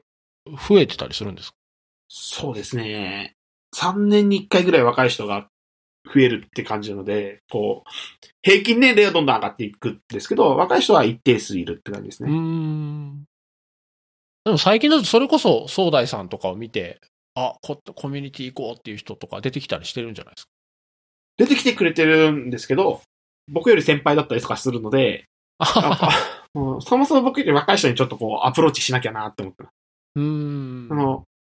最近僕が勉強会でヒアリングして分かったことが、データベースで困るのが大体20代後半からなんですよ。ほう。あの、若い人っていうのは分かんないし、そもそももうあるから、その、いいか悪いか分かんないじゃないですか。うんうんうん。与えられた設計だったりとかデータベースが。で、ある程度ちょっと、自分で設計できる立場になったりとか、うん、運用するときにこう、判断を求められる立場になったときに、こう、しんどいとか、こうすればよかったのかみたいなことを悩む時期が来て、そのタイミングってのは結構20代後半だったりとか、30代前半だったりするので、僕が今33なので、やっと僕がと同世代の人が話が合うようになってきたみたいな感じです。そう考えたらすごい早いですよね。その着目した時がね。まあ、それ運が良かったなって思います。同級生はすごいアンドロイドとか、その、スマホアプリ全盛なんですよ。ああ。まあまあでもそっちに目が行きますよね。で、僕が、その、アンドロイド1.6とか2.2ぐらいまでアンドロイド書いてたんですよ、実際に。けど、もう変化が早すぎて、僕もう23で結婚してて子供がいたので、それを追いかけるだけのリソースが持てなかったんですよね。当時はこう、アプリどんどん出てくるからどんどん出さなきゃいけないなってすごい危機感に言われてどんどんアプリ作ってたんですけど、作れば作るほど運用がまあ当然、こうかけざ、どんどん増えていくので、あもうこれは僕には限界だ。得意な人に任せよう。みたいな気持ちになって、それでこう、アンドロイドをやめて、ウェブアプリケーションに絞ろう。みたいな気持ちになったって感じですね。ああ、なるほど。なので、そうですね。当時は、あの、オブジェクティブ C とかも、うん。はい、あの、ほぼ C みたいな感じのコード書いてました。でも今はこう、多分もっと若い子は、そのスマートフォン、僕の時ってこう、ウェブアプリケーションって仕事じゃなくて趣味だったんですよね。あ、はあ、はあ、はあ、なんか自分で作って遊びで作れるものだったんですけど、僕より若い子に聞くと、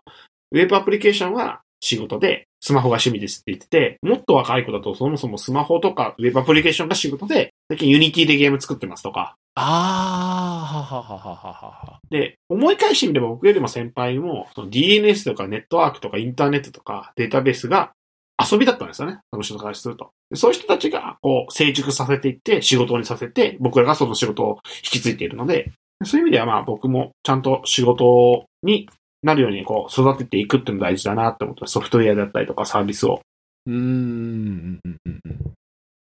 確かに昔学生の頃はなんかプログラムで、プログラムを書いて、それが仕事になるっていうのがあんまりなんかピンとこなかったですからね。実際そういう人がいるのは知ってましたけど、なんかあんまりなんか現実的な感じやし、なんか特別な人しかなれないもんだと思ってましたから。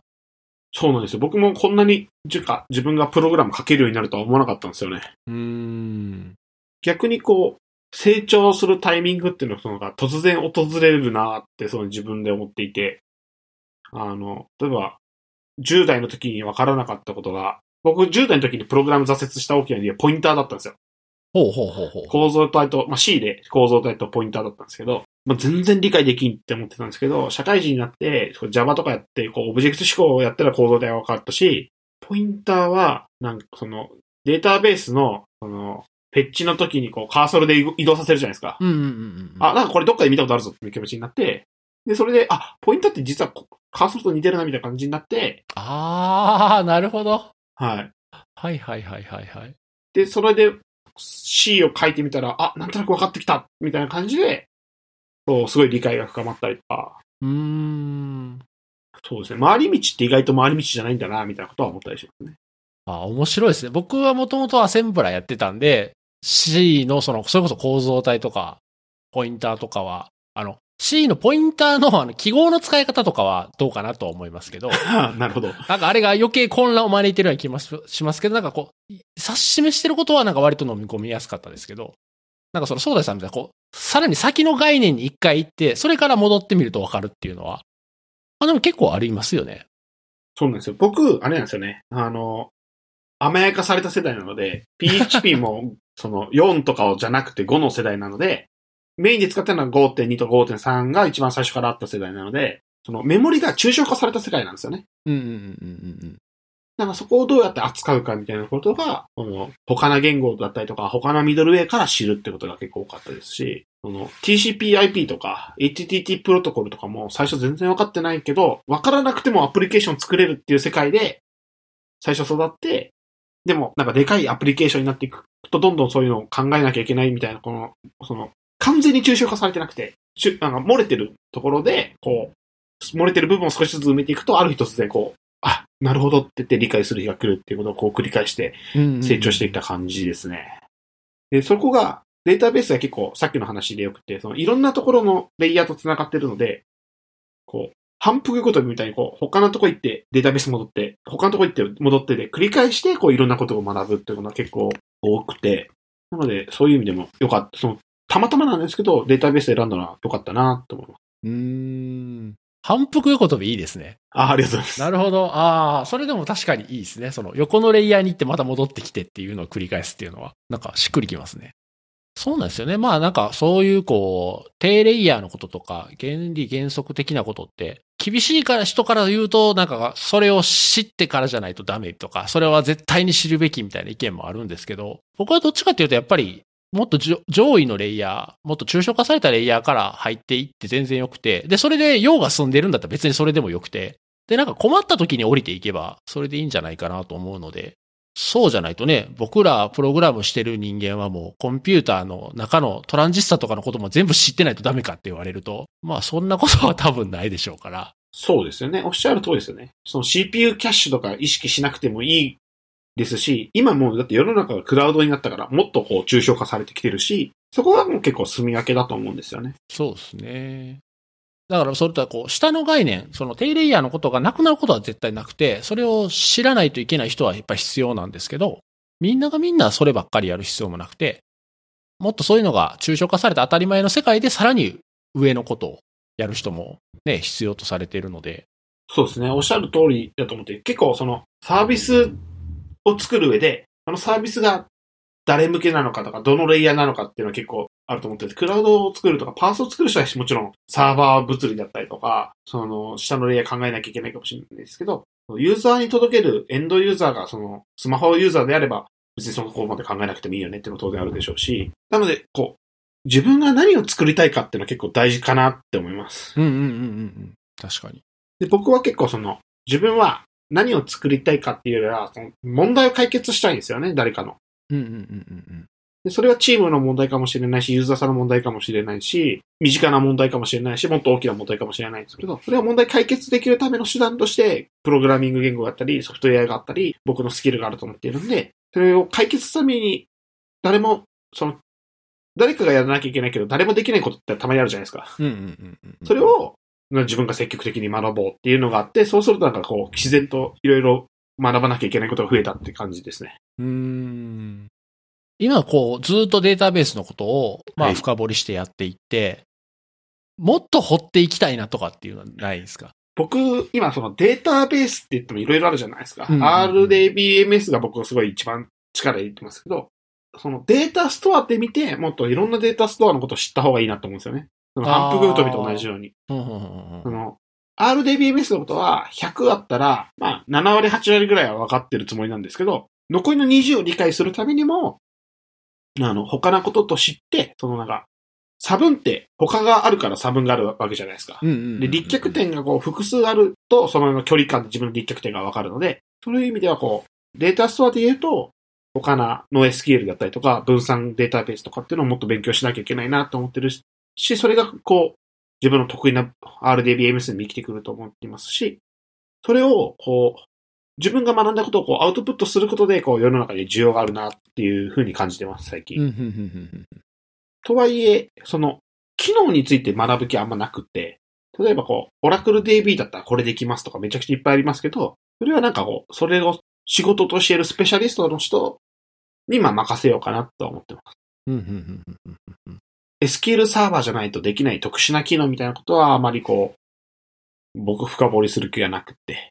それは、その、今はオラクルしかできないかもしれないし、今は SQL サーバーしかできないかもしれないけど、もしかしたらポスグレにいつかは入るかもしれないし、うんうん、そういうこう、一つのプロダクトにこだわるみたいなことはあんまりする気がないって感じですね。うん一つでこだわっちゃうと、自分の付き合う人もそこに寄っちゃうじゃないですか。まあまあ、そうですね。うんうん。し、その、仕事としても僕は結構秋っぽいので、いろんなことしたいなと思ってるので、はい、っていうのはあったりしますね。なるほど。まあ、こう深く掘っていくっていう意味で、例えばその PostgreSQL の実装の方をもっと降りていって、何かしらこう、開発に貢献するだの、それの周辺のプロダクトを何か作るとか、なんかまあいろんなアプローチはあると思うんですけど、そういう方向はあんまり、ああ、周辺のプロダクトっていうのは考えてないわけじゃないんですけど、うんうんうん例えば僕今、ハテナって会社でこうサーバー監視の仕組み作ってるから、それとポポストグレのそのモニタリングツール作ったりとかしたいなって思ったりはし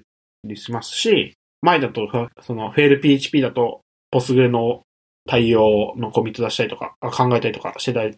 するのと一緒で、うん。何らかの貢献はまあしたいなって思っているんですけど、それは先ほどのあの、なんか問題解決したい対象にそういうところがあって、その問題を解決することでまあいろんな人が喜ぶんであれば問題解決していこうかなと思っているんですけど、うんうんうんうんうん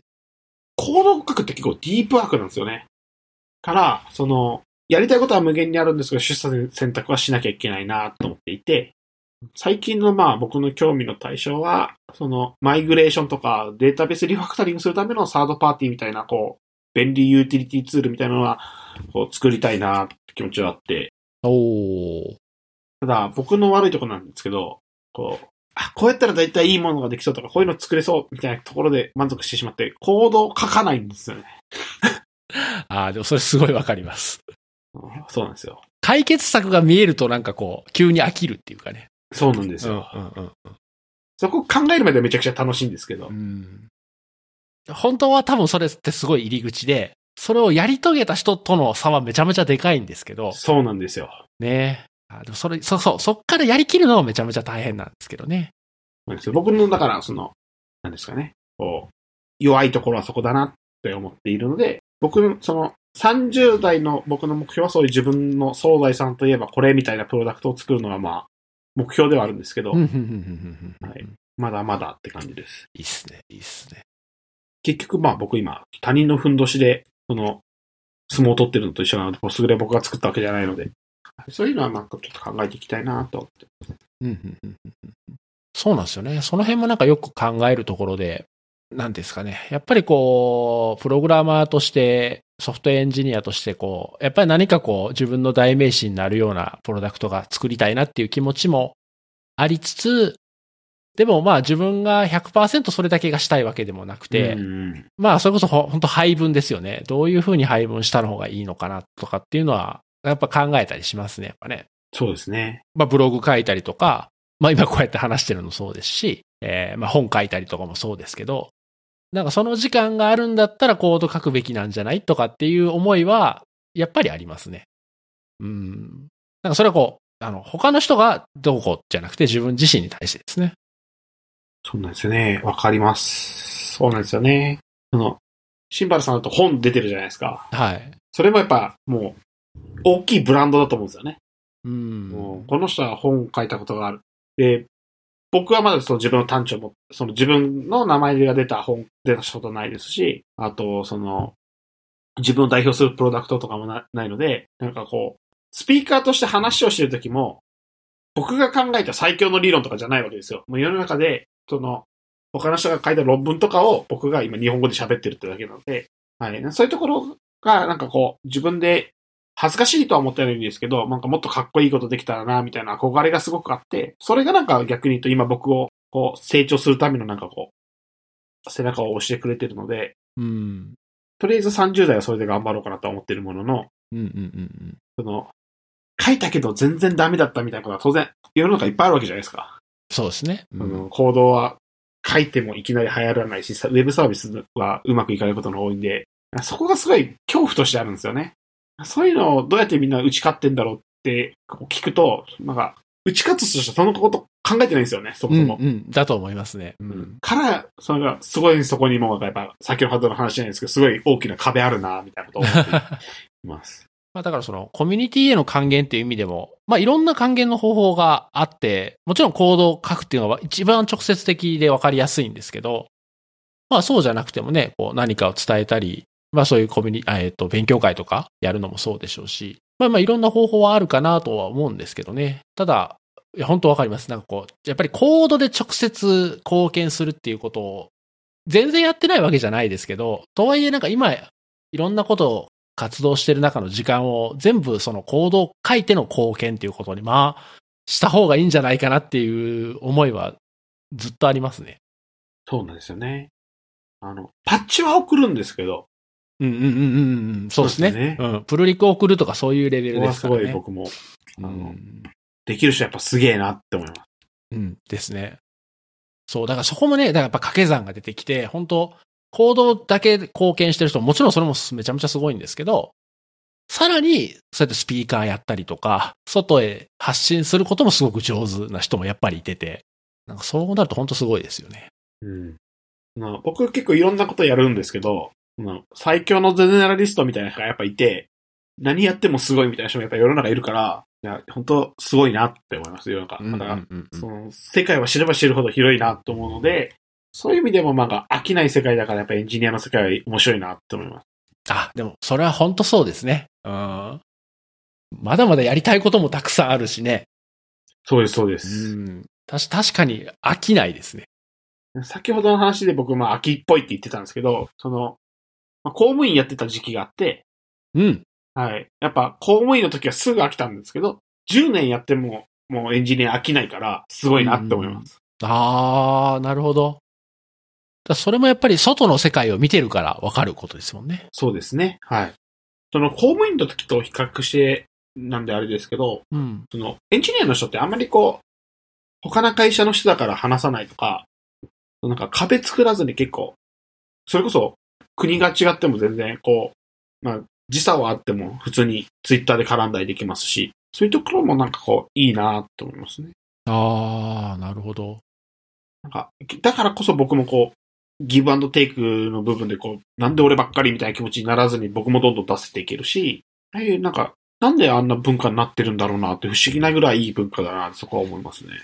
あー、確かに言われてみると、改めて言われてみるとそうですね。確かに。まあその会社とか、ね、その普段自分が属してるところ関係なしに、別に普通に会話したりとか、ね、その情報交換したりとか、別にまあ普通にできますもんね。そうです。学生時代で思うと、例えば大学が違うとか、部署、その、サークルが違うとか、部活が違ったらもう全然話さないみたいなのがその、僕の周りは多かったんですけど、エンジニアはそんなことないなーって思っていて、うん。最近、その、会社で採用しの話をしたときに、なんか、ほ他社さんとのつながりで、例えばエンジニアとコミュニティに行けば、何らかのつながりが作れるんですけど、デザイナーとか営業の人ってどこに行けば会えるんだみたいなこと話になって、ああ、なるほど。確かに、どこにいるんだろうみたいな。どこの会社にもいるはずですけど、エンジニアみたいに気軽にコネクションを作れるみたいなのはないなって思ったりしたんですよね。うーん。デザイナーさんのコミュニティもまああるんでしょうけど、なんとなく勝手なイメージだと、あの、セミナーみたいなのがなんか多いような、教える、教えてもらうっていうようなのがなんか多い印象はありますね、デザイナーさんとかだと。確かに。まあ、デザイナーって一括りで言いますけど、すごい、その、難しいですもんね。ウェブのデザインとチラシは当然違うし。ああ、もうそうですね。うん。結構でも、なんか、まあ、その、ユーザー側は全部ごちゃ混ぜでデザイナーだからできるでしょみたいな感じで投げがちなので、そこは確かにこう、デザイナーの人は大変だなって思います。うんうん。それあれですよ、僕らがあの、エクセルの質問とかされるのと一緒ですよ。あ、確かに。コンピューター詳しいでしょって言われて、いや、いやいや、そんな知ら知らないですっていう。確かに。あの、ファックス直せるでしょとか言われるやつですよね。そうそうそう。コンピューターっていうか、機械やったら何でも得意って思われるっていう。確かに。そうですよね。あ、今僕、今、そう、自分のことだとして、こう表現されると、あ、なるほどなって気持ちになりました。まあ、あるあるですね、本当ね。はい。確かに。言われることありますから。うちの奥さんに至ってはまあ、もう、なんか、パソコン以外でも、なんかスマートフォンでも何でも、とりあえず全部あなたみたいな。メールアドレスの登録もあなたみたいな感じなので。まあでもそうか。今あの話を聞いて、僕、僕もちょっとデザイナーさんにお話しするときは気をつけようって思いました。ああ、でもまあ、そう、そういうことですよ。だからやっぱりね、知らないことは、そういうふうに見えてしまうんですよね。うんうん。うん。そうそう。だから、あの、初めの話にちょっと戻りますけど、だから自分があんまり関わってない技術とか、フレームワークとかはい。のこともそうやって見えるってことですね。外から見ると、なんかよくわからないところだけ、なんだろう、こう、目につくとこだけを捉まえて、ああだこうだっていうのはすごい不毛だなっていうあ話ですね。あ、確かに。いい感じで一周回りましたね。でしょ？は そうですね。なんで、えーそろそろ僕の終電がやってくるので、はい。はい、このあたりにしときましょうかね、今回は。